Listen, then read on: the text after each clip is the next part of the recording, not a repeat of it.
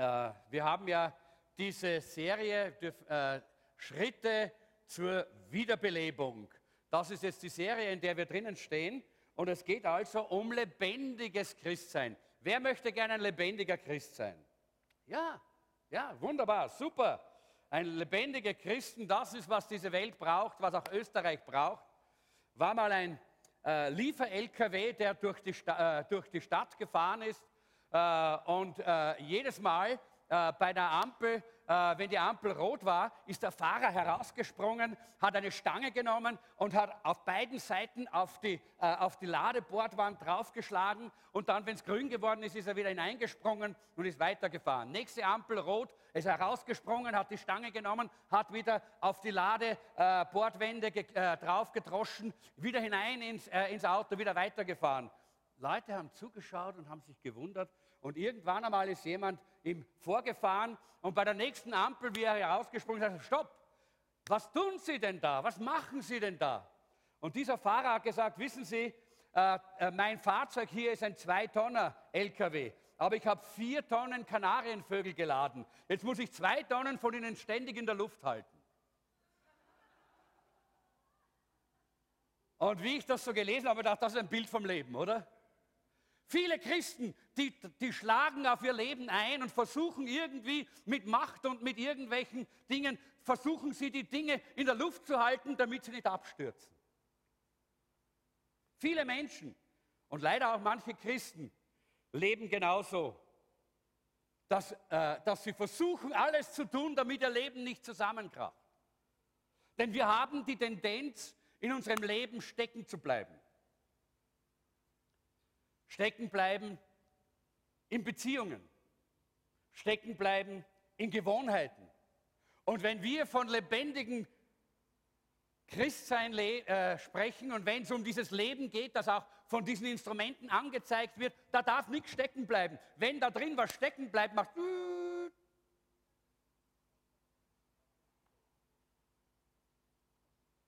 Wir bleiben oft stecken in Trauer, wenn wir einen lieben Menschen oder irgendetwas verloren haben. Wir bleiben ste stecken in Ärger oder in Zorn. Wir bleiben stecken manchmal in unserer Arbeit. Wir bleiben stecken manchmal auch in einer sexuellen Beziehung oder einer sexuellen Gewohnheit. Und wenn wir einmal, wenn wir einmal stecken, dann haben wir das Problem, dass, dass wir uns ungeheuer schuldig fühlen. Immer wenn wir stecken bleiben, dann, haben wir die, dann spüren wir eigentlich, sollten wir da raus. Ich will nicht stecken bleiben. Wer von euch möchte gern stecken bleiben? Niemand. Ich auch nicht. Und wenn wir stecken bleiben, dann haben wir dieses Gefühl, da möchte ich raus, da will ich raus und wir tun alles, so wie dieser Fahrer, der auf die, äh, auf, auf die Ladebordwand geschlagen hat. Wir tun alle möglichen Dinge, um aus dieser Situation wieder rauszukommen und wir schaffen es nicht. Und dann kommt dieser Zorn und dann kommt dieser Ärger und dann werden wir zornig und ärgerlich auf uns selber. Eigentlich sollte ich herauskommen aus dem. Das sollte eigentlich schon Schluss sein. Diese Gewohnheit sollte schon gebrochen sein in meinem Leben. Aber sie ist es nicht. Und dann fängt diese, die, die, diese, dieser Ärger oder dieser Zorn an, äh, zu einer Angst zu werden. Die Angst, dass man vielleicht gar nicht mehr rauskommt aus dem, dass das vielleicht eine Gewohnheit wird oder etwas, was unser Leben festhält und dass wir drin stecken bleiben und nicht dieses Leben haben können, das wir eigentlich uns wünschen, das wir vor Augen haben, von dem Jesus gesagt hat, ich bin gekommen, dass ihr das Leben im Überfluss haben sollt. Und wenn das dann passiert, dann äh, merken wir plötzlich, wie unser ganzes Leben an Kraft verliert und dann beginnen die Depressionen einzusetzen. Dann beginnen diese, äh, diese negativen äh, Zeiten einzusetzen. Äh, und wir fangen an, uns um uns selber zu drehen. Und dann kommt das Selbstmitleid und wir tun uns so leid. Und was können wir schon machen? Und das ist so schlecht und so schlimm. Und diese Dinge, die Welt und die, die anderen Leute und alles ist plötzlich. Und wir drehen uns um, um uns selber herum. Und das ist, wie wir dann in dem drinnen stecken bleiben. Leider, leider, leider gibt es auch genügend Christen, die in so etwas drinnen stecken. Die Frage ist, wie bricht man aus diesem Feststecken aus? Und die Frage möchte ich heute einfach hier anschneiden. Es hat vielleicht keine so äh, inspirative Erweckungspredigt, aber es ist eine wichtige Botschaft, weil ich glaube, dass es solche Leute gibt hier, die müssen raus aus dem, wo sie stecken geblieben sind, sonst macht es einmal wie, weil das Leben nicht mehr da ist. Pastor Martin hat im Teil 1 letzte, letzten Samstag zwei wichtige, zwei wichtige Schritte gezeigt. Den ersten Schritt, äh, das war der Realitätsschritt und er hat gesagt, wir müssen zugeben, ich bin nicht Gott. Ich habe Probleme. Wir müssen das zugeben. Und das zweite war der Hoffnungsschritt. Ich bin zwar machtlos, aber Gott hat alle Macht und er will mir helfen. Er sorgt für mich. Und es ist herrlich, wenn wir so eine Botschaft hören, wie die vom letzten Samstag. Aber Leute, es ist nicht genug, wenn wir wissen, dass Gott sich um uns sorgt, dass Gott sich um uns kümmert. Wir müssen auch aktiv werden. Von unserer Seite, Gott gegenüber. Wir müssen diese Hilfe annehmen. Wir müssen es lernen. Und deshalb kommt heute dieser Schritt 3 äh, und der Schritt 4. Ich weiß nicht, ob wir zu Schritt 4 noch kommen werden heute, aber Schritt 3 auf jeden Fall. Das ist der Abgabeschritt. Ich entscheide mich bewusst, mein ganzes Leben und meinen ganzen Willen unter die Kontrolle und Obsorge Jesu Christi zu stellen. Diesen Schritt musst du machen, wenn du ein glückliches, ein erfülltes Leben leben möchtest. Und der vierte Schritt heißt, ich bereinige die Vergangenheit. Ich lasse schuldlos und beginne ohne Verdammnis, so wie Gott es möchte, zu leben. Halleluja. Das ist eigentlich auch die Aussage dieses Liedes, das wir gehört haben gerade. Diese, die geht, da geht es eigentlich völlig und ganz um diesen Schritt 4, aber auch etwas um diesen Schritt 3.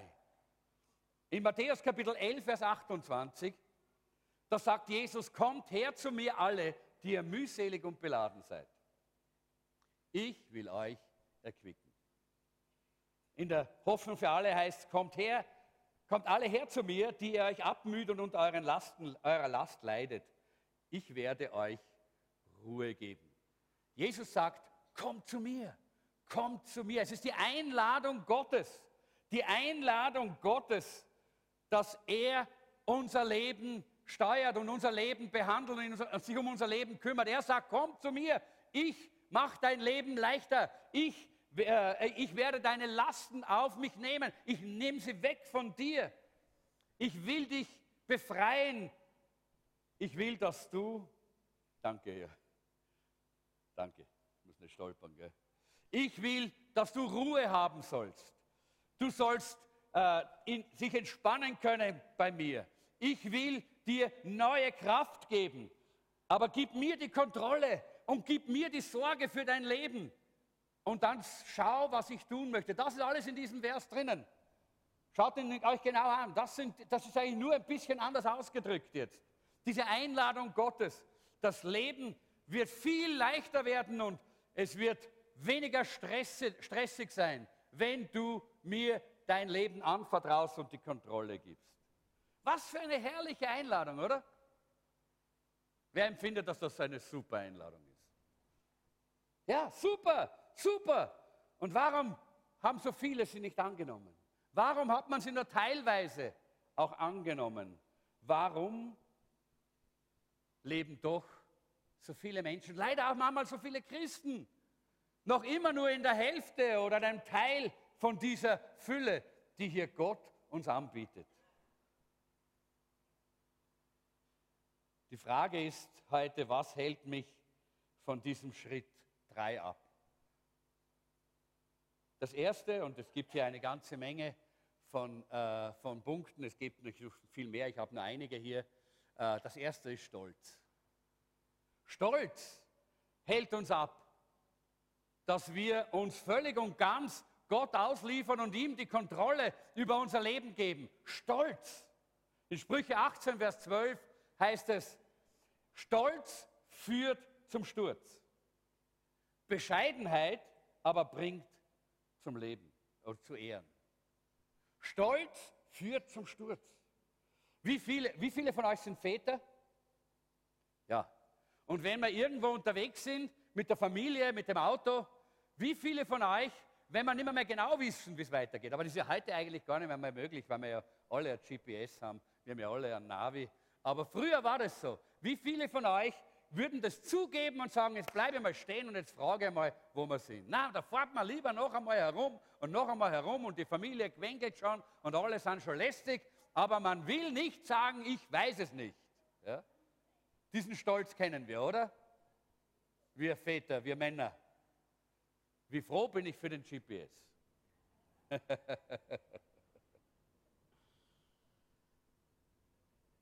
In Sprüche 10, Vers 8 heißt es, wer weise ist, freut sich über Belehrung, aber wer unvernünftig redet, geht daran selbst zugrunde.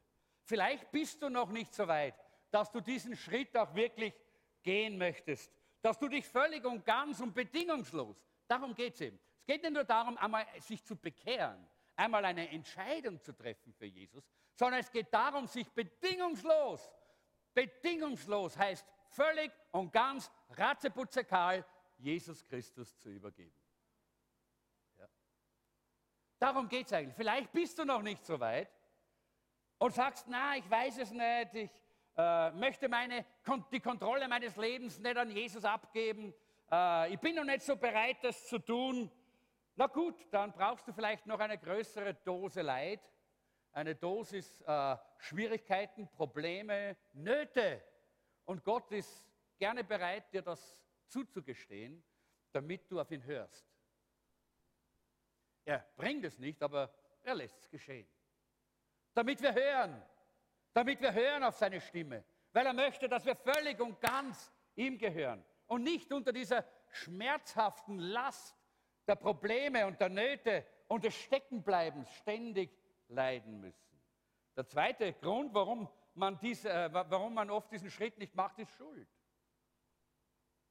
Schuld wird uns immer davon abhalten, diesen Schritt zu machen, weil wir schämen uns, Gott zu bitten oder Gott zu, zu sagen, Gott, nimm mein Leben in deine Hand. Im Psalm 40, Vers 13 lesen wir diese Stelle, da heißt es, von allen Seiten dringt Unheil auf mich ein.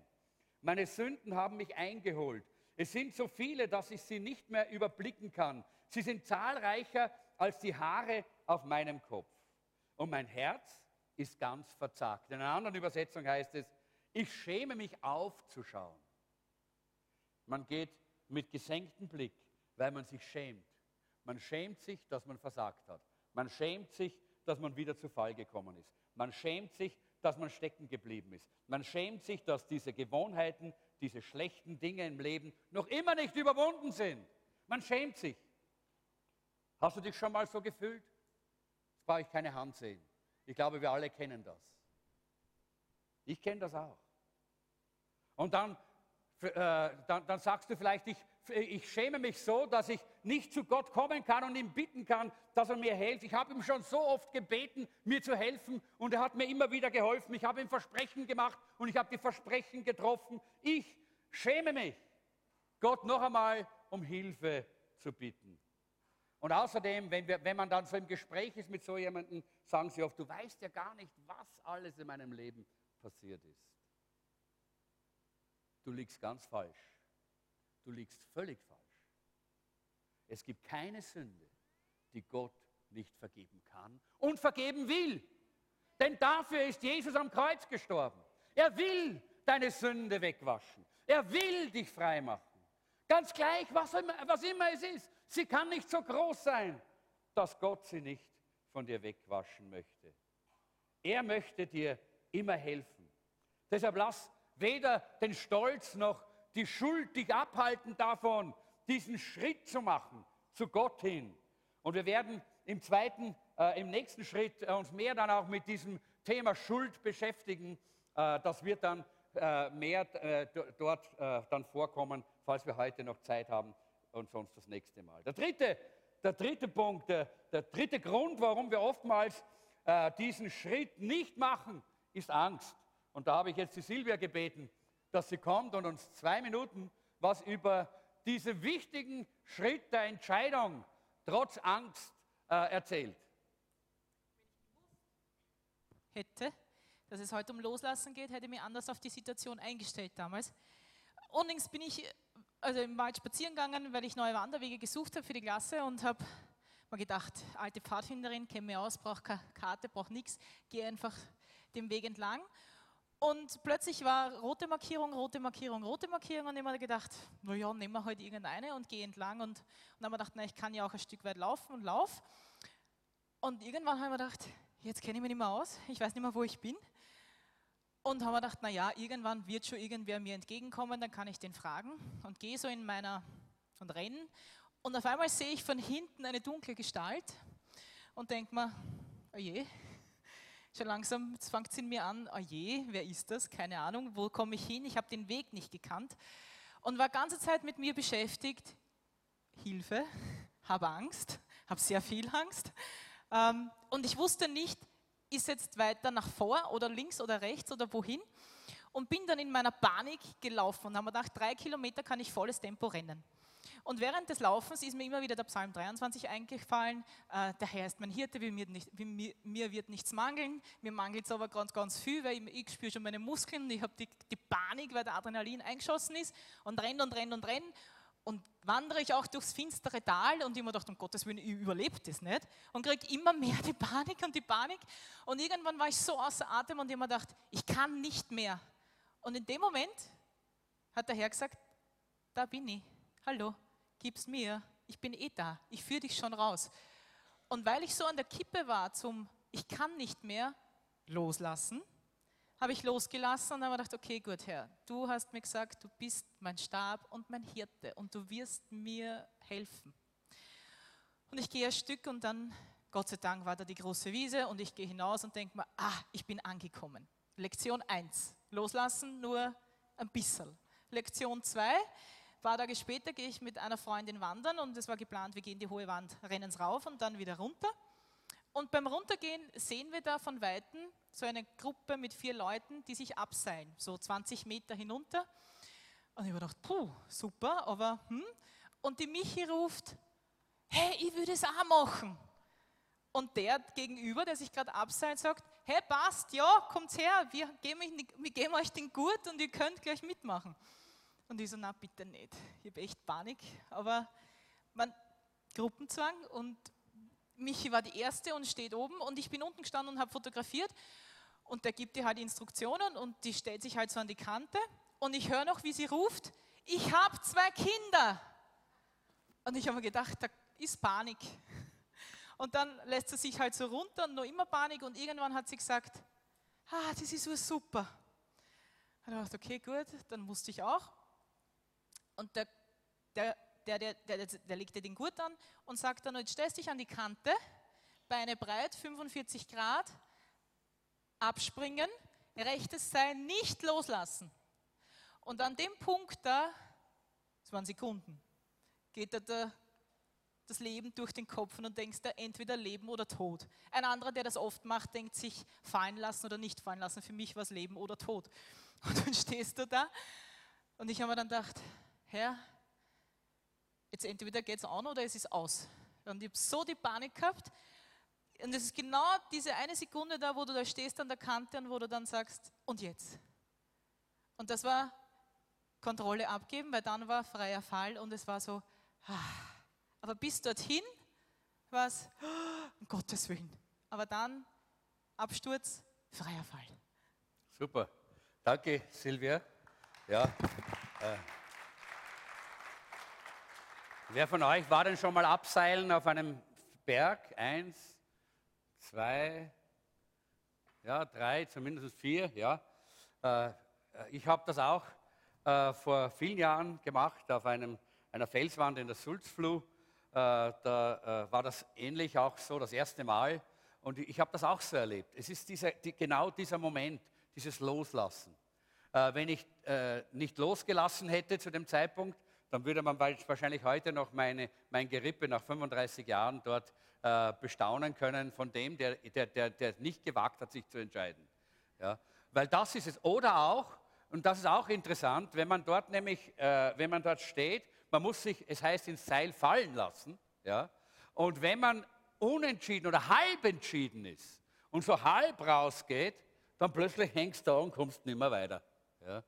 Und dann ist es eine sehr schlechte Erfahrung. Halbe Entscheidungen, halbe Hingabe sind immer eine schlechte Erfahrung.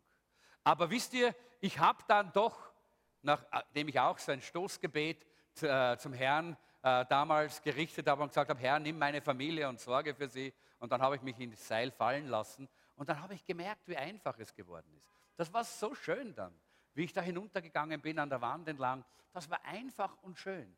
Aber am, äh, am, im Moment der Entscheidung war Angst da. Und Leute, das hält uns sehr oft ab, dass wir uns völlig und ganz Gott hingeben. Deshalb ist es wichtig, dass wir verstehen, immer wenn wir diese Entscheidung treffen, wird diese Angst ein, äh, hier, sich, sich, hier bei uns äh, breit machen. Und wir müssen immer die richtige Entscheidung, radikal für Jesus, radikal uns in seine Hände fallen lassen und ihm anvertrauen. Das ist wichtig. Da eine lustige Geschichte auch, äh, die dazu ganz gut passt. Ein Mann ist auch von einem Felsenvorsprung hinuntergefallen und während er so hinunterstürzt, hat er äh, mittendrin dann plötzlich doch einen Zweig erwischt und hat sich an dem Zweig festgehalten. Und es ist er dort gehangen, so äh, waren 150 Meter runter, 150 Meter rauf. Äh, und, äh, und, und, und er hat geschrieben, Hilfe, Hilfe, ist da jemand, Hilfe, Hilfe. Und plötzlich hört er die Stimme Gottes. Und Gott sagt, hier ist dein Gott, vertraue mir, lass den Ast aus, ich fange dich unten auf. Er schaut hinunter, diese 150 Meter, und sagt, gibt es noch jemanden anderen hier?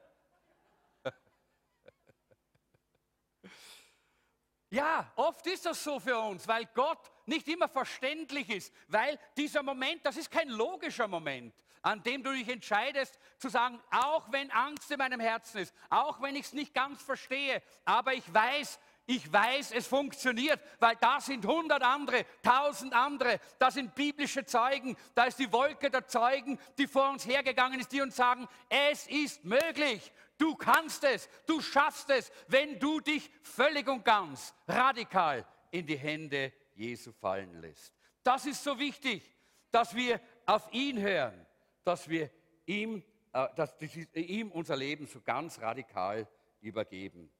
Äh, manchmal haben Leute Angst davor, sich äh, Gott hinzugeben oder zu übergeben, weil sie Angst haben, was er tut. Was wird er dann tun? Na, vielleicht macht er mich zu einer Nonne oder vielleicht muss ich ein Priester werden oder, oder irgend so ein komischer Typ, nicht? Äh, äh, wenn ich mich so ganz radikal Jesus übergebe. Es gibt ja so Christen, die meinen, dass Gott sie ganz sicher immer dorthin schickt, wo sie nie hingehen wollten. Ja? und dass er ganz sicher ist, dass er will, dass sie das tun, was sie nie tun wollten und was sie auch gar nicht tun können. Und dass sie vor allen Dingen auch jemanden heiraten müssen, den sie nie heiraten würden, möchten. Ja? Aber Gott wird das einfach so machen. Aber Gott ist ja nicht dumm. Versteht ihr? Aber das ist der Teufel, der uns so belügt. Das ist der Teufel, der uns so belügt. Nein, Gott will das Beste für uns und er weiß, was das Beste ist in unserem Leben. Denn er liebt uns Halleluja. Und dann gibt es auch Leute, die sagen, ja, ich lasse mich von niemandem kontrollieren. Ich möchte, mich, äh, ich möchte einfach nicht kontrolliert werden. Ich, von niemandem und von nichts. Wie dumm bist du? Oder? Wie dumm bist du und wie, wie, wie sehr betrügst du dich selber? Du bist die ganze Zeit kontrolliert. Kontrolliert von den Medien, kontrolliert äh, von, von, von der, wir haben gehört, Peer Pressure, ja, von, der, von, der, von der Menge, von der, von der Gesellschaft, kontrolliert von deinen eigenen Lüsten, von, kontrolliert von der Sünde. Du bist ständig kontrolliert. Es gibt nur eine Möglichkeit, äh, dass du frei wirst, dass du dich für Jesus entscheidest. Das heißt, du entscheidest dich für jemanden, der dich kontrolliert, der dich liebt. Freiheit bedeutet, ich entscheide mich, die Kontrolle Jesus zu übergeben und nicht mich einfach kontrollieren zu lassen von dieser Welt und von der Gesellschaft und von allen, die rings um mich herum sind. Freiheit bedeutet, du darfst wählen, wer dich kontrolliert. Und Jesus Christus ist der Beste. Der nächste äh, äh, Grund, warum Menschen diese Entscheidung nicht treffen, sind Sorgen. Sorgen halten, die, halten uns ab davon, uns ganz und völlig in die Obhut Jesu zu übergeben, ihm ganz und, äh, äh, zu vertrauen und alles zu übergeben.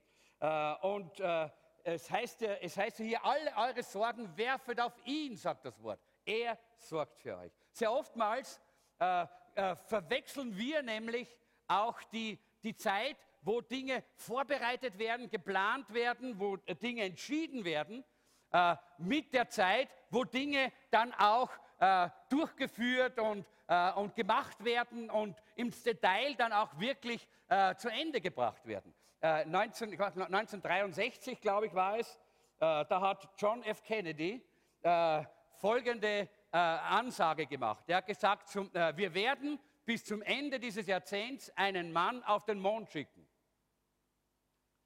Und das war eine Ansage und eine Entscheidung. Waren die Probleme gelöst? Bei weitem nicht. Man wusste noch gar nicht, wie man auf den Mond fliegt. Und man wusste gar nicht, was einem da erwartet.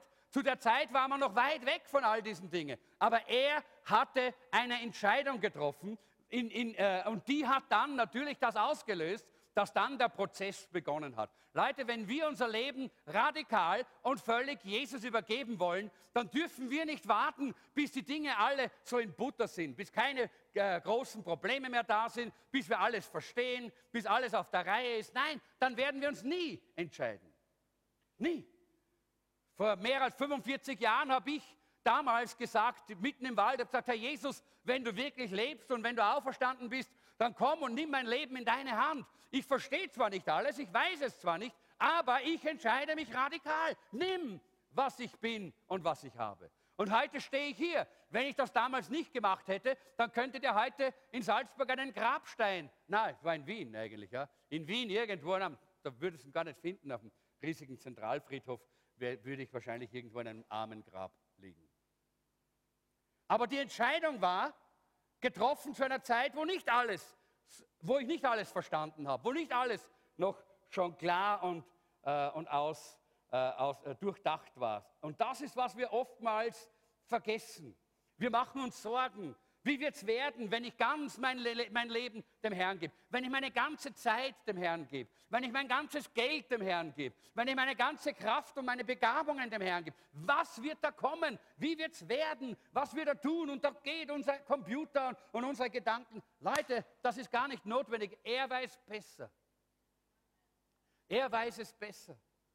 Er ist die Nummer eins Intelligenz in diesem Universum da braucht es deine kleine Hilfe von deinem kleinen Hirn gar nicht. Und wisst ihr, manchmal haben wir auch die Sorge, ja, aber was ist, wenn das nicht hält? Wenn ich mich jetzt so radikal heute entscheide, ich übergebe dem Herrn mein ganzes Leben, meine Gefühle, meine Zeit, mein, meine Kraft, meine, äh, meinen Willen, mein alles übergebe ich ihm. Ich weiß nicht, ob das hält. Vielleicht, vielleicht halte ich das nicht durch. Vielleicht halte ich das nicht durch. Wisst ihr, äh, wenn ich mit dem Levi äh, und der Hanna unterwegs bin auf der Straße, immer wenn wir dann zu einer, äh, zu, äh, zu, einer Kreuzung kommen oder da, wo wir eine, über die Straße gehen müssen, dann nehme ich sie an der Hand. Keine Frage. Ja? Ich nehme sie an der Hand und dann gehen wir an der Hand hinüber. Und dann kommt schon vor, besonders auch bei der Hanna, mitten, dann, mitten in der Straße möchte sie sich losreißen. Ja? Sie möchte los, weil sie weiß, sie kann das. Ich kann das, sagt sie. Ich kann das, ich kann das, ich kann das. Sie ist ja sehr gescheit. Ja?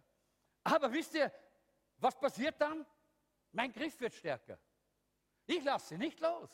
Glaubt ihr, ich lasse sie loslaufen dort? Nein. Warum? Weil ich bin ein guter Opa. Dankeschön für den Applaus. ja, wisst ihr, so ist es doch auch mit Gott. wir glauben manchmal, Gott hält uns nicht fest. Er sorgt dafür, dass wir das Ziel erreichen. Er hält uns fest in seiner Hand. Er sorgt dafür, dass wir es schaffen, nicht wir mit unserer Kraft. Nicht wir. Ja, wir sind manchmal deppert und dumm und möchten ausreißen und möchten weg.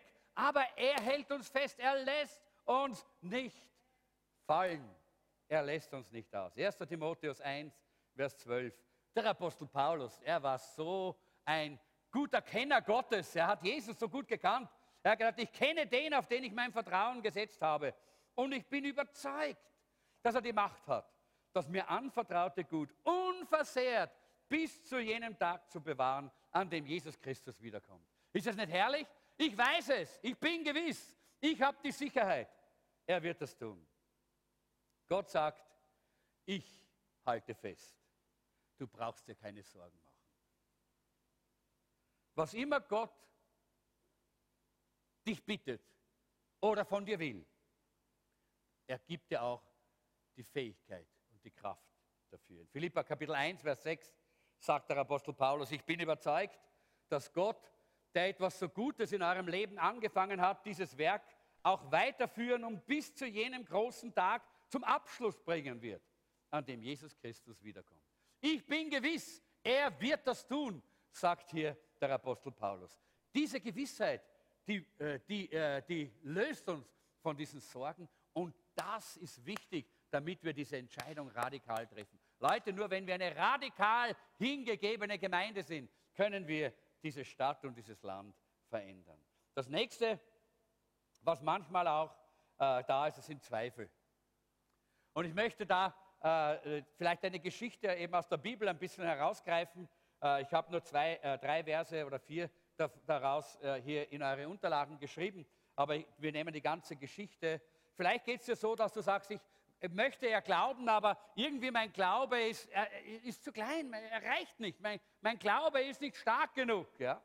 Äh, dann, dann, musst du diesen Vater, heute ist, äh, heute ist zwar nicht Vatertag, aber morgen ist Vatertag in Amerika, für die, die es nicht wissen. Ja? Bei uns war letzten Sonntag Vatertag, morgen ist Vatertag in Amerika und es ist schön, im Jesuszentrum sind wir mit, äh, gerade mittendrin und wir feiern Vatertag auf zwei Enden, auf zwei Seiten. Und genau dieser Vater, der, äh, und ich, ich glaube, jeder Vater kann sich ein bisschen hineinversetzen in die Situation dieses Mannes. Äh, es heißt hier ein, in Vers 17, einer aus der Menge in Markus 9 antwortete, Meister, ich bin mit meinem Sohn gekommen, ich wollte mit ihm zu dir, weil er einen stummen Geist hat.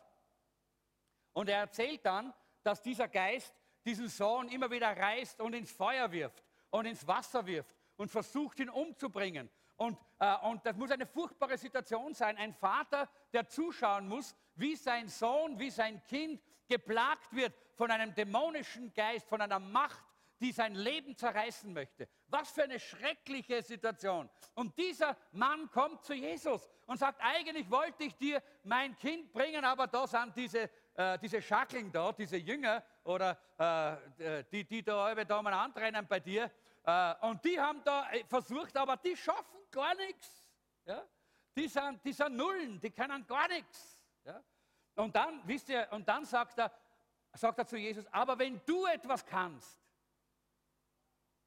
was für eine Aussage. He? Der Vater sagt zu Jesus, er hat natürlich Jesus auch noch nicht so gut gekannt, aber er sagt, wenn du etwas kannst, dann hilf mir. Wenn du etwas kannst, dann erbarm dich uns und hilf uns. Und Jesus sprach zu ihm, du sagst, wenn du etwas kannst.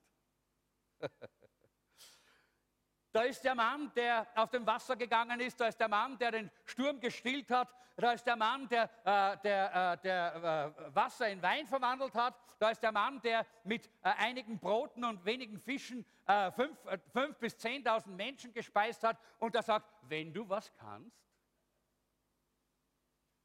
Und Jesus antwortet ungefähr so, ach so, du sagst, wenn du was kannst. Na gut, okay. Alle Dinge sind möglich dem, der da glaubt.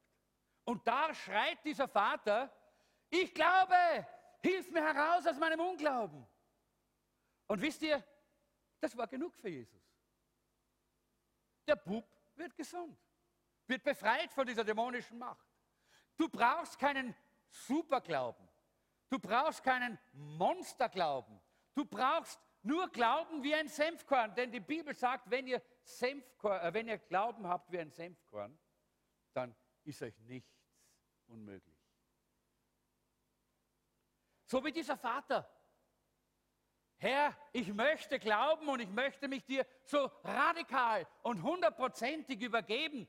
Ich weiß, ich schaffe es nicht, ich schaffe es nicht durchzuhalten, aber ich glaube dir, vertraue dir, bitte hilf meinem Unglauben. Und das genügt.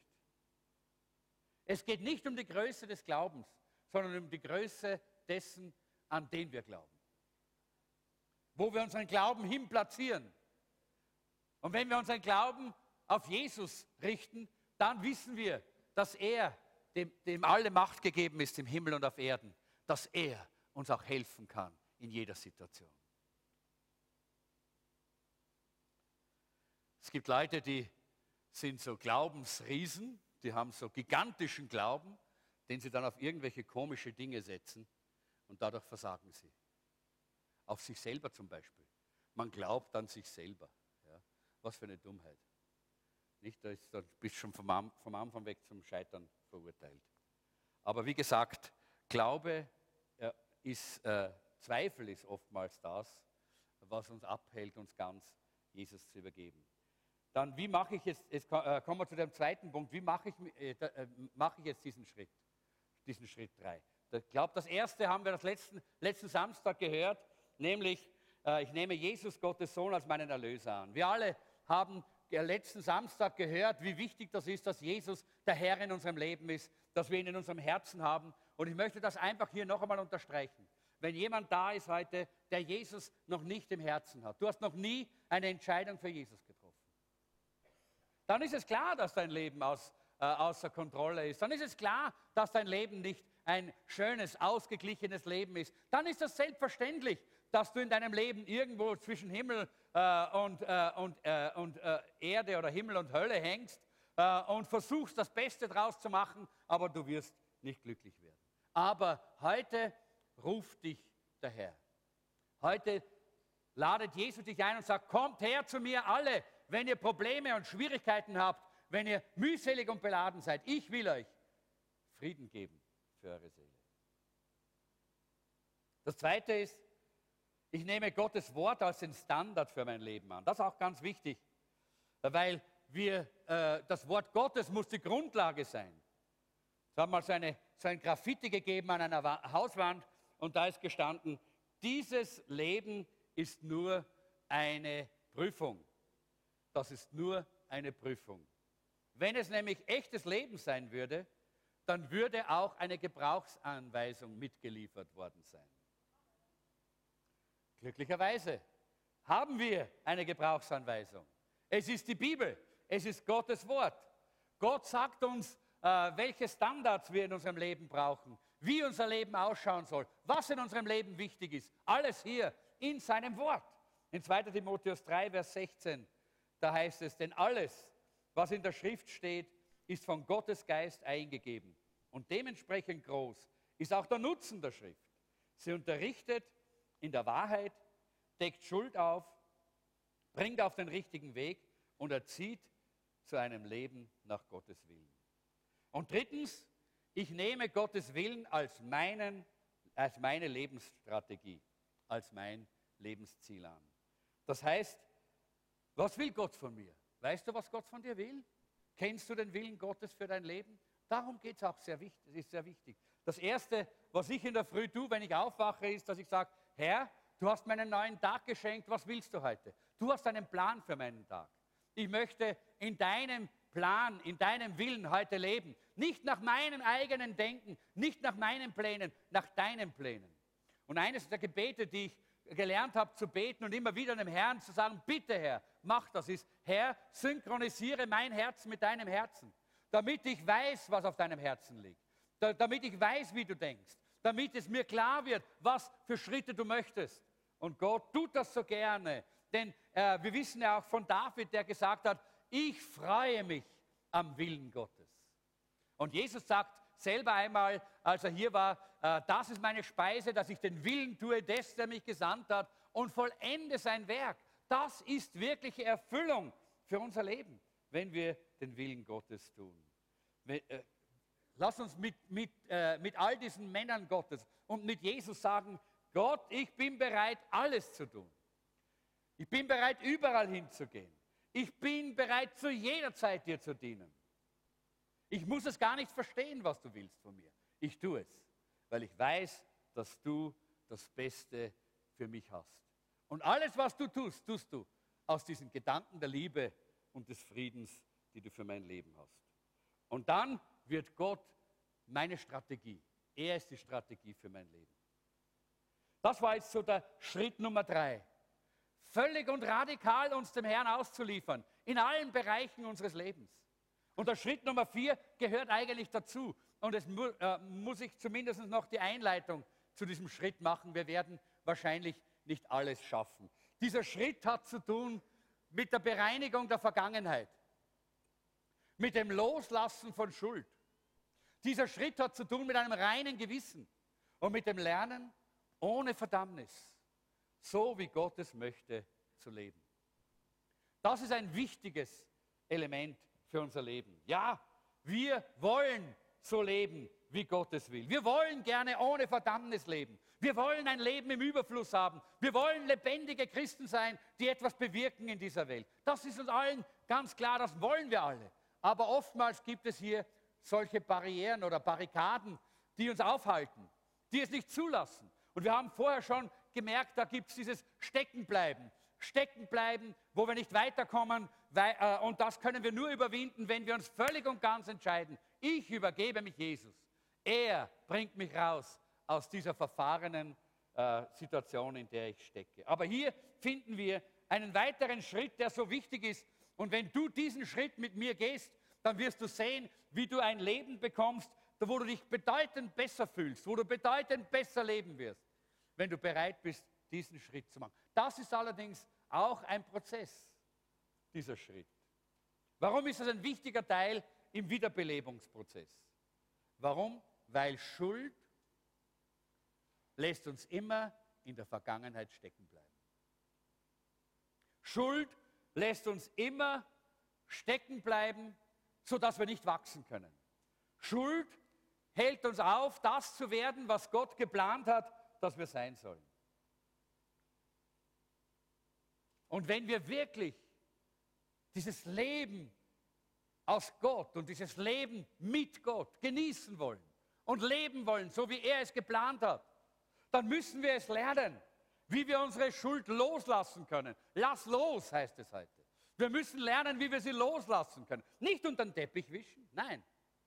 Nicht einfach nur äh, irgendwie so, äh, so wegdiskutieren oder einfach wegerklären. Nein, loslassen, wirklich loslassen.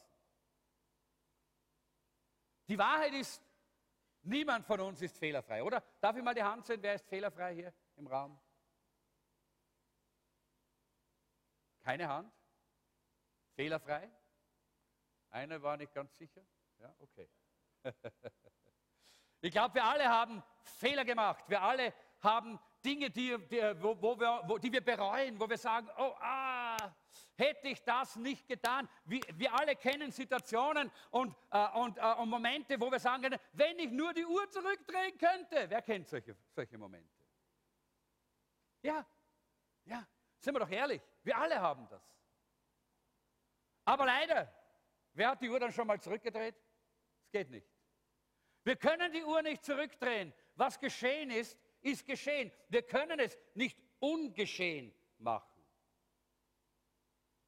Wir alle kennen dieses Gefühl, ich wünschte, ich hätte das nicht so gemacht, sondern hätte es anders gemacht. Und du fühlst dich ganz schlecht und schuldig. Und du trägst das mit dir. Das hast du auf dir und in dir. Und als Resultat, dass wir das so mittragen und mitschleppen und oftmals ist es unbewusst, gar nicht bewusst sondern im Unbewussten schleppen wir das mit, dann reagieren wir oftmals in unserem Leben falsch. Und zwar so, wie wir gar nicht reagieren möchten. Aber diese Schuld, die da unten drin in uns drinnen steckt und die wir da mitschleppen, weil sie nicht gelöst ist, diese Schuld, die treibt uns immer, falsch zu reagieren, falsch damit umzugehen. Manche verleugnen Schuld und sagen, es gibt es nicht, die Schuld. Manche unterdrücken die Schuld. Manche beschuldigen einfach die anderen. Die anderen sind schuld, die anderen sind schuld. Familie ist schuld, Ehepartner ist schuld, äh, die, die, die, die, die bösen Polizisten sind schuld oder, äh, oder, oder der Rest der Gesellschaft und die Richter und wer auch immer. Ja? Manche entschuldigen sich. Und meinen, das kann man ja einfach entschuldigen, diese Schuld. Und manche rationalisieren und sagen, ist ja gar nicht so schlimm, machen eh alle. Ja. Hat eh jeder schon gemacht, ist gar nicht so schlimm. Ja. Aber, und das ist das, was wir nicht vergessen dürfen, die Auswirkungen dieser Schuld sind trotzdem da. Ganz gleich, wie wir damit umgehen, wenn wir, wie, wie falsch wir damit umgehen. Die Auswirkungen sind trotzdem da. Und wenn du wirklich von all diesen Verletzungen, von all diesen, diesen äh, Fehlstellungen in deinem Inneren, in deinen Emotionen, in deinen Gedanken, in deinen Reaktionen frei und, frei und geheilt werden möchtest, dann musst du lernen, deine Schuld loszulassen. Dann musst du lernen, dass du ein reines, gereinigtes, geheiligtes Gewissen bekommst. In einer Spät-Nachts-Radioshow, da gibt es ja diese, diese Radiosendungen, das gibt es ja auch bei uns. Äh, wir haben das übrigens mal gemacht von CMP, von der christlichen Medienproduktion aus. Da sind wir äh, einmal im Monat sind wir nach Tarvis gefahren, das ist an der Grenze von Italien äh, nach Österreich. Damals gab es dort Privatradio, in Österreich gab es es damals noch nicht. Und wir konnten von dieser Radiostation dann nach Österreich hinein Radio äh, ausstrahlen. Wir haben jeden Tag Radio, christliche Radiosendungen gehabt. Viele Menschen haben das Evangelium gehört. Und wir sind dann da runtergefahren und ich kann mich erinnern, wir, wir haben das äh, Nightlight, haben wir das genannt, diese Sendung. Nightlight, Nachtlicht. Ja.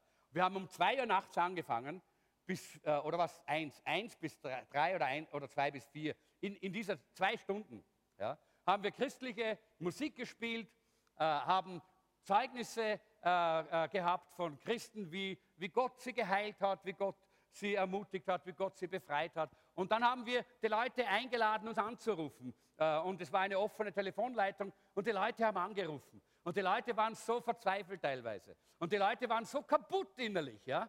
Mitten in der Nacht, wo sie eigentlich, das war, war in der Nacht von Samstag auf Sonntag. Das ist die Nacht, wo die meisten Selbstmorde passieren. Das ist die Nacht, wo die meisten Ehen kaputt gehen. Das ist die Nacht, wo die meisten Gewalttaten auch passieren, weil die Menschen frustriert sind. Weil alle haben die Erwartung, jetzt am Wochenende, da geschieht was, was mein Leben endlich in die richtige Richtung bringt. Und die Leute haben angerufen und waren so verzweifelt. Und wir, wir haben ihnen immer angeboten, wir beten für sie. Wir beten für sie. Wir haben für sie gebetet. Wir haben, äh, haben ihnen Trost zugesprochen, das Wort Gottes gelesen, haben sie zu Jesus Christus geführt, haben mit ihnen gebetet, dass sie Jesus kennenlernen. Aber wisst ihr, da war auch so eine Sendung, äh, und in dieser Sendung, da ist ein, äh, ein Psychologe äh, äh gesessen und äh, der hat, die, der, hat, dann beantwortet, äh, diese, diese Telefonate beantwortet. Und da hat eine Person angerufen, und ich muss das direkt lesen, weil das so eigentlich so interessant ist. diese Person hat angerufen und hat gesagt, ich bin so voll mit Schuld. Und das quält mich so dermaßen.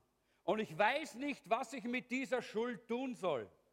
Was soll ich damit tun? Bitte geben Sie mir eine Antwort. Wie kann ich diese Schuld loswerden? Und dieser Psychiater, der dort diese Sendung äh, als äh, Moderator geleitet hat, hat geantwortet, Sie können diese Schuld nicht loswerden. Sie müssen einfach nur lernen, mit Ihrer Schuld zu leben.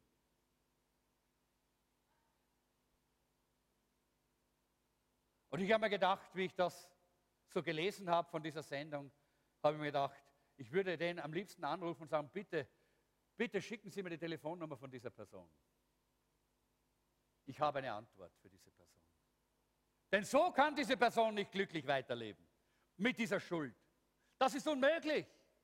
Denn diese, diese Schuld hat Auswirkungen. Diese Schuld hat Auswirkungen auf, auf alle unsere Lebensbereiche. Also wie werden wir diese Schuld los?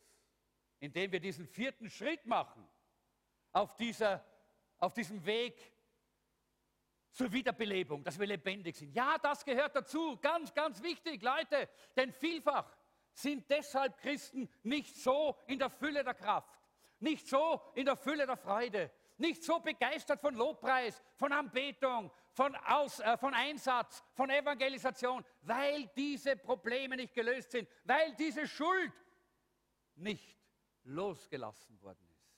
Ja, man hat mal zwar was gesagt und was getan, aber es ist noch immer ein Problem. Es ist immer noch da. Es ist immer noch Einfluss davon da. Und ich sage euch, wenn du bereit bist, diesen Weg zu gehen, diese Schritte zu machen, dann kannst du das erleben, was in Psalm 32 steht. Was steht da? Psalm 32. Voll Glück und Freude sind alle, denen Gott ihr Unrecht vergeben und ihre Schuld ausgelöscht hat. Nicht nur ihre Schuld auf die Seite geräumt. unter den Teppich gekehrt. Nein, ausgelöscht heißt es hier. Und darum geht es eigentlich hier. Das ist, was wichtig ist. Weil Schuld, und damit, das ist der letzte Punkt, mehr schaffen wir heute nicht mehr. Schuld zerstört das Selbstvertrauen. Du kannst keine Person mit Selbstvertrauen sein, wenn du Schuld hast in deinem Leben. Weil du wirst immer über deine Schultern schauen. Hat das jemand gesehen? Hat mich jemand erwischt? Oh, was ist, wenn das jetzt ans Licht kommt? Oh, wenn das jetzt jemand weiß oder wenn jemand merkt oder wenn das irgendjemandem zu Ohren kommt, uh, was wird dann sein mit mir? Diese ständige Furcht, diese ständige, äh, diese ständige Angst raubt unser Selbstvertrauen. Leute, das ist so wichtig, dass wir das verstehen. Schuld hat immer Auswirkungen. Und manchmal glauben wir, es ist bereinigt. Und dann sind wir so unsicher in unserem Leben. Wir, sind, wir haben kein Selbstvertrauen. Und dann fragen wir uns, warum. Und ich sage dir warum. Weil du mit deiner Schuld noch nicht so richtig umgegangen bist am Kreuz von Golgatha. Weil du noch nicht deine Schuld losgelassen hast. Weil du deine Schuld noch nicht bekannt hast, erkannt, bekannt, bejaht und dann auch losgelassen hast. Und da gibt es Schritte zu tun. Wir haben so viele Angebote, auch in unserer Gemeinde. War gerade vor kurzem dieses äh, ewige Wegeseminar wieder. So eine wichtige Zeit, wo man genau da auf diesen Punkt einen Schritt machen kann, der einem in die Freiheit setzt, dass man Selbstvertrauen kriegt, dass man diese, äh, diese Einflüsse der Schuld aus seinem Leben wegbringt, damit man ein wirklich, äh, ein, ein wirklich erfülltes Leben leben kann. Die Frage ist immer, was geschieht, wenn andere das merken. Ich möchte mit einer eher lustigen und doch tragischen Geschichte äh, vielleicht schließen. Äh, vor vielen Jahren äh, hat äh, Sir Arthur Conan Doyle, wisst ihr, wer das ist? Das ist der Schreiber von Sherlock Holmes, äh, den Sherlock Holmes Geschichten. Äh, und er war so ein richtiger Witzbold. und eines Tages hat er sich gedacht, jetzt möchte ich mal so einen richtigen Streich spielen und hat fünf sehr prominenten Engländern einen äh, anonymen Brief geschickt, in dem gestanden ist, alles ist herausgekommen, flieht sofort, flieh sofort. Innerhalb von 24 Stunden haben alle 24 England verlassen gehabt. Das sehen wir, wie Schuld unser Leben so belastet, so unsicher macht. Dass Momente, wo wir eigentlich, was eigentlich nur ein Witz hätte sein sollen, hätte eigentlich nur eine lustige Anekdote sein sollen, unser Leben grundlegend erschüttern kann, weil dieses Problem der Schuld nicht gelöst ist. Ich glaube nicht, dass wir jetzt, oder sollen wir vielleicht doch noch zu dem Punkt kommen, dass wir einen Schritt weitergehen. Vielleicht noch, dass wir sehen, Schuld zerstört auch deine Beziehungen. Das ist auch sehr wichtig. Schuld, äh, Schuld äh, lässt uns nämlich in verschiedener Art und Weise reagieren. Manchmal äh, reagieren wir unüberlegt oder, oder sehr, sehr barsch oder sehr hart äh, oder sehr ungeduldig, weil Schuld, ohne dass wir es genau wissen, aber da unten drin im Unterbewusstsein Schuld hier äh, einen Einfluss hat auf, unser, auf unsere Reaktionen. Wir überreagieren in Zorn oder in Ärger. Kennt ihr, die, kennt ihr so jemanden, der manchmal so reagiert? Ja, kennt ihr solche Leute? Ja, da ist oftmals eine vielleicht sogar lange, lange vergessene und trotzdem unterschwellige Schuld in ihrem Leben die diese Reaktionen auslöst.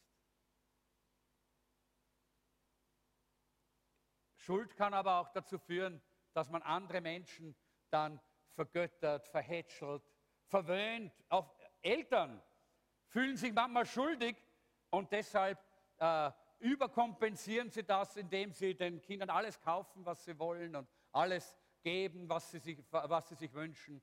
Und genau das macht Schuld. Das ist, was Schuld in unserem Leben macht.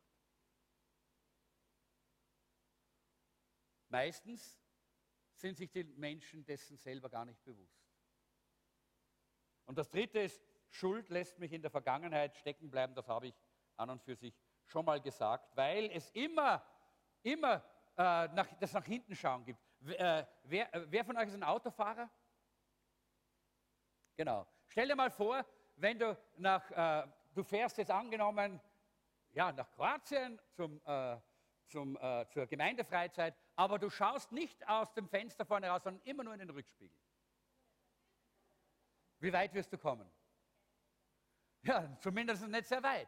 Du wirst wahrscheinlich nicht das Ziel erreichen. Und so ist es, wenn Schuld in unserem Leben ist. Wir schauen immer in den Rückspiegel. Ja, der Rückspiegel ist gut, weil wir müssen wissen, was war da hinten, was, was läuft da hinten. Aber wir müssen nach vorne schauen.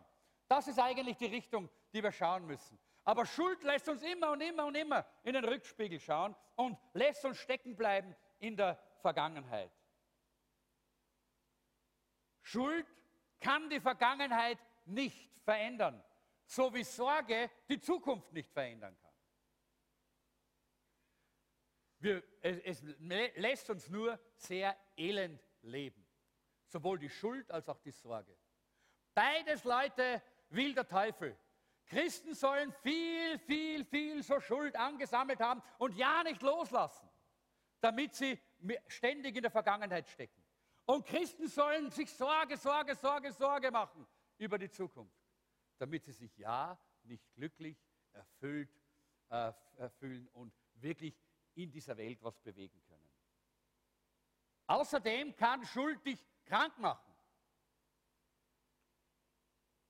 Psychiater haben festgestellt in einer, äh, in einer Untersuchung, dass 70 Prozent der Leute in den psychiatrischen Kliniken heute gesund aus den Kliniken weggehen könnten, wenn sie wüssten, wie sie ihre Schuld loswerden könnten.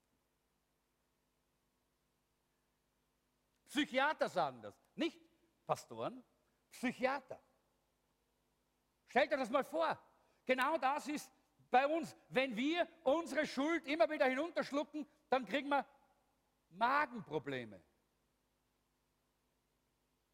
Wenn wir ständig immer nur reden über äh, unsere Schuld und unsere Sorgen und über das, dann bekommen wir psychische Probleme, seelische Probleme. Aber was uns als Erwachsene von den Kindern trennt, das ist, dass wir eine Möglichkeit haben, uns offen und ehrlich damit auseinanderzusetzen und keine Angst zu haben. Wenn du sagst, ich möchte in meinem Leben vorankommen, ich möchte, dass mein Leben geheilt wird, ich möchte, dass mein Leben gesund ist, ich möchte in der Fülle Gottes leben, ich möchte zu all dem werden, was Gott geplant hat, dass ich sein soll, dann ist es dran, dass du eine Entscheidung triffst. Die erste Entscheidung war der Schritt Nummer drei, dass du dich völlig und ganz Jesus Christus übergibst. Völlig und ganz. Und der zweite Schritt ist, dass du mit deiner Schuld richtig umgehst aus deiner Vergangenheit. Und das beginnt, und wir lesen Klagelieder 3, Vers 40. Wie mache ich diesen Schritt 4? Kommt, wir wollen unser Leben sorgfältig prüfen und wieder zurückkehren zum Herrn. Mach eine persönliche und moralische Bestandsaufnahme und mit diesem Punkt schließe ich heute. Den nächsten Punkt und den übernächsten, das ist die Fortsetzung dann in zwei Wochen. Denn das ist wichtig. Auch die anderen zwei Punkte sind ganz, ganz wichtig. Das ist nur der Anfang. Aber da haben wir jetzt zwei Wochen Zeit. Mach eine persönliche und moralische Bestandsaufnahme. Was bedeutet das? Geh mal ganz allein in die Stille, nur du mit einem Block. Vielleicht brauchst du einen dicken Block. Manche brauchen ein Blatt Papier. Manche kommen mit einem Post-it aus. Aber ich glaube, wir alle brauchen viel Papier, wenn wir uns diese Zeit nehmen. Nimm dir Zeit in der Stille mit einem Blatt Papier und mit einem Block und mit einem Bleistift und dann setz dich hin und dann sag, Herr, zeig mir, was ist verkehrt bei mir. Warum reagiere ich über? Warum äh, habe ich so schlechte Beziehungen? Warum ist dieses oder jenes nicht in Ordnung in meinem Leben? Warum kommen diese Dinge immer wieder und immer wieder auf? Warum? Herr, zeig mir, wo die Schuld in meinem Leben noch da ist von der Vergangenheit. Herr, zeig mir, wo ich, äh, wo, äh, Dinge, die ich bereut habe, aber nie bereinigt. Zeig mir äh, wo, wo, Dinge, die ich so gerne verändert hätte, aber nie verändern konnte, aber die mich immer noch drücken. Zeig mir diese Dinge. Herr, zeig mir alles und bring es mir jetzt in mein Gedächtnis. Und dann schreibt es auf. Schreibt es auf und das ist deine Liste. Ja, das ist wichtig. Schreib es auf und sprich mit, mit Gott darüber. Warum schreibt es auf? Warum kannst du es nicht einfach nur sagen, ja, ja, ich denke mir das so? Nein, nein, nein. Gedanken sind so. Ja? So sind die Gedanken. Ja? Mal so, mal so, mal so, mal so. Schreib es dir auf, wenn Gott es dir zeigt. Und dann bleib dabei, dass du sagst, ja, das muss bearbeitet werden. Das will ich, dass bearbeitet wird. Im Psalm 139, 23 und 24, da sagt der Psalmist, erforsche mich Gott und erkenne, was in meinem Herzen vor sich geht. Prüfe mich und erkenne meine Gedanken. Sieh, ob ich einen Weg eingeschlagen habe, der mich von dir wegführen würde und leite mich auf dem Weg, der ewigen Bestand hat. Das ist der erste Teil dieses Prozesses. Beginn damit. Fang damit an. Fang jetzt damit an. Nicht, schieb es nicht hinaus auf irgendwann einmal. Mach es jetzt. Und vielleicht hast du es früher schon mal gemacht. Mach es nochmal. Mach es immer wieder. Warum? Weil der Heilige Geist uns immer wieder zeigen kann, oh, da ist nichts oder da ist was, wo einfach Dinge bereinigt werden müssen und in Ordnung gebracht werden sollen. Damit wir frei den Herrn preisen können, frei dem Herrn dienen können, damit wir all das werden können, was Gott geplant hat, dass wir sein sollen. Es gibt noch zwei weitere Punkte, die wichtig sind, die wir heute nicht mehr anschauen. Vielleicht kann man nur ganz kurz äh, drüber springen. Äh, äh, übernimm Verantwortung für deine Fehler, bitte Gott um Vergebung und dann noch eins. Äh, noch weiter.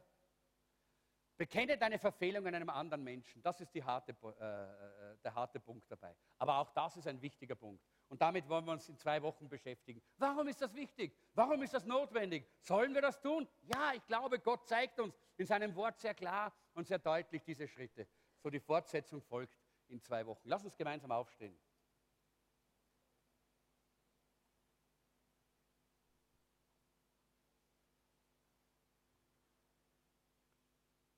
Wir wollen einfach schließen hier. Und ich möchte jetzt gar nicht einen emotionalen Aufruf machen, weil das auch keine emotionale Botschaft war. Sondern das war eine sehr nüchterne Botschaft. Eine Botschaft,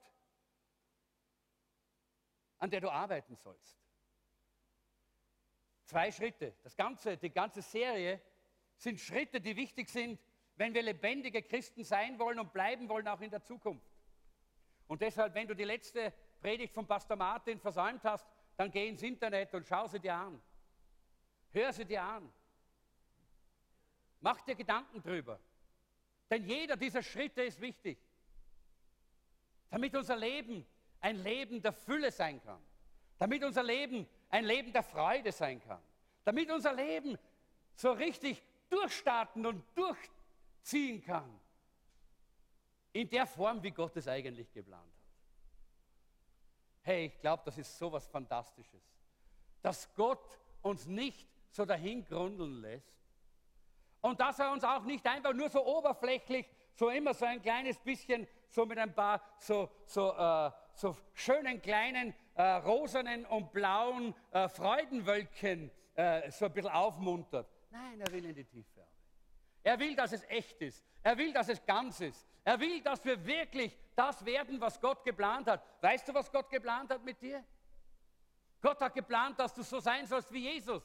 Gott hat geplant, dass du das tun sollst wie Jesus, dass Menschen durch dich gerettet werden, dass Kranke geheilt werden, dass Wunder und Zeichen geschehen, dass deine Familie eine Familie ist, die gesegnet ist, weil, weil, äh, weil du gesegnet bist. Das ist, was Gott möchte. Und Gott hat das vor. Und das sind Schritte, die wir hier sehen, die wir machen können, damit es auch in unserem Leben auch wirklich so geschieht. So lass uns miteinander beten. Herr Jesus, ich danke dir, dass du jeden von uns kennst. Und Herr, danke, dass dein Wort ein Wort ist, das schneidet, heilt, das ermutigt und ermahnt, das aufbaut, das reinigt, das wässert. Herr, danke, dass dein Wort all diese Funktionen hat und dass es auch heute in unserem Inneren diese Funktion ausübt. Herr, ich danke dir, dass du möchtest, dass wir die nächsten Schritte machen in unserem Leben. Herr, heute stehe ich hier und ich möchte dir sagen, ja, ja, Herr, ich möchte mich radikal, völlig und ganz, neu dir weihen, neu dir hingeben. Tu, was immer du willst, wann immer du willst, wie immer du willst, wo immer du willst. Herr, hier bin ich. Und wenn du das auch so sagen möchtest, dann will ich einfach, dass du deine Hand aufhebst und oben lässt. Wenn du auch sagst, ja Herr, hier bin ich, ich will neu, mich radikal und völlig dir ausliefern, auch wenn du ganz schon, sehr ausgeliefert bist, aber es ist immer noch möglich, einen Teil deines Lebens immer noch dazuzulegen, dass der Herr ganz und völlig in deinem Leben herrschen, regieren und führen und leiten kann. Danke, Herr, für all die Hände, die jetzt aufgehoben sind und danke, dass du jedem Einzelnen jetzt hilfst, das auch wirklich umzusetzen in seinem Leben. Dass es Wirklichkeit, Realität ist. Nicht nur heute in diesem Gottesdienst, sondern morgen und übermorgen und nächste Woche und die kommenden Wochen und Monate, so lange bis du wiederkommst. Denn du hast gesagt, das, was wir von dir empfangen, das kannst du uns bewahren bis an den Tag deiner Wiederkunft. Halleluja. Danke, Herr, für diese neue Hingabe, die viele jetzt vollzogen haben. Danke, Herr. Danke, Herr. Und Herr, jetzt danke ich dir auch dafür, dass du uns frei machen möchtest von jedem Anflug von Schuld. Wir wissen, dass es keine Verdammnis gibt für die, die in Christus Jesus sind. Aber Herr, wir wissen, dass oftmals Reste dieser Schuld in uns drinnen sind, die uns immer noch plagen, die uns immer noch nachlaufen und die wir loswerden wollen. Herr, wir wollen nicht falsch reagieren. Herr, wir wollen nicht äh, an unserem Leben vorbeileben. Herr, wir wollen die ganze Fülle deines Lebens ausleben, da wo wir sind. Und Herr, ich bitte dich jetzt ganz besonders, dass du kommst mit deinem Heiligen Geist und dass du uns hilfst, dass wir so eine äh, Lebensaufnahme, äh, so eine Inventar für unser Leben machen können. Damit all diese Te Bereiche und Teile, auch wenn sie ganz klein sind, einfach in unserem Leben einmal offenbar werden. Und damit du uns helfen kannst, dass wir es loslassen können dass wir nicht nur unser Leben loslassen, sondern auch unsere Schuld loslassen. Und dass wir damit frei, frei, befreit, erneuert, gesegnet und erfüllt in die Zukunft leben können. Voller Freude, jauchzend, jubelnd, weil wir befreit worden sind. Danke, Herr. Dein Wort gibt uns hier so wunderbare Beispiele. Wir nehmen das an. Hilf uns, Heiliger Geist. Geh mit uns. Im Namen Jesu.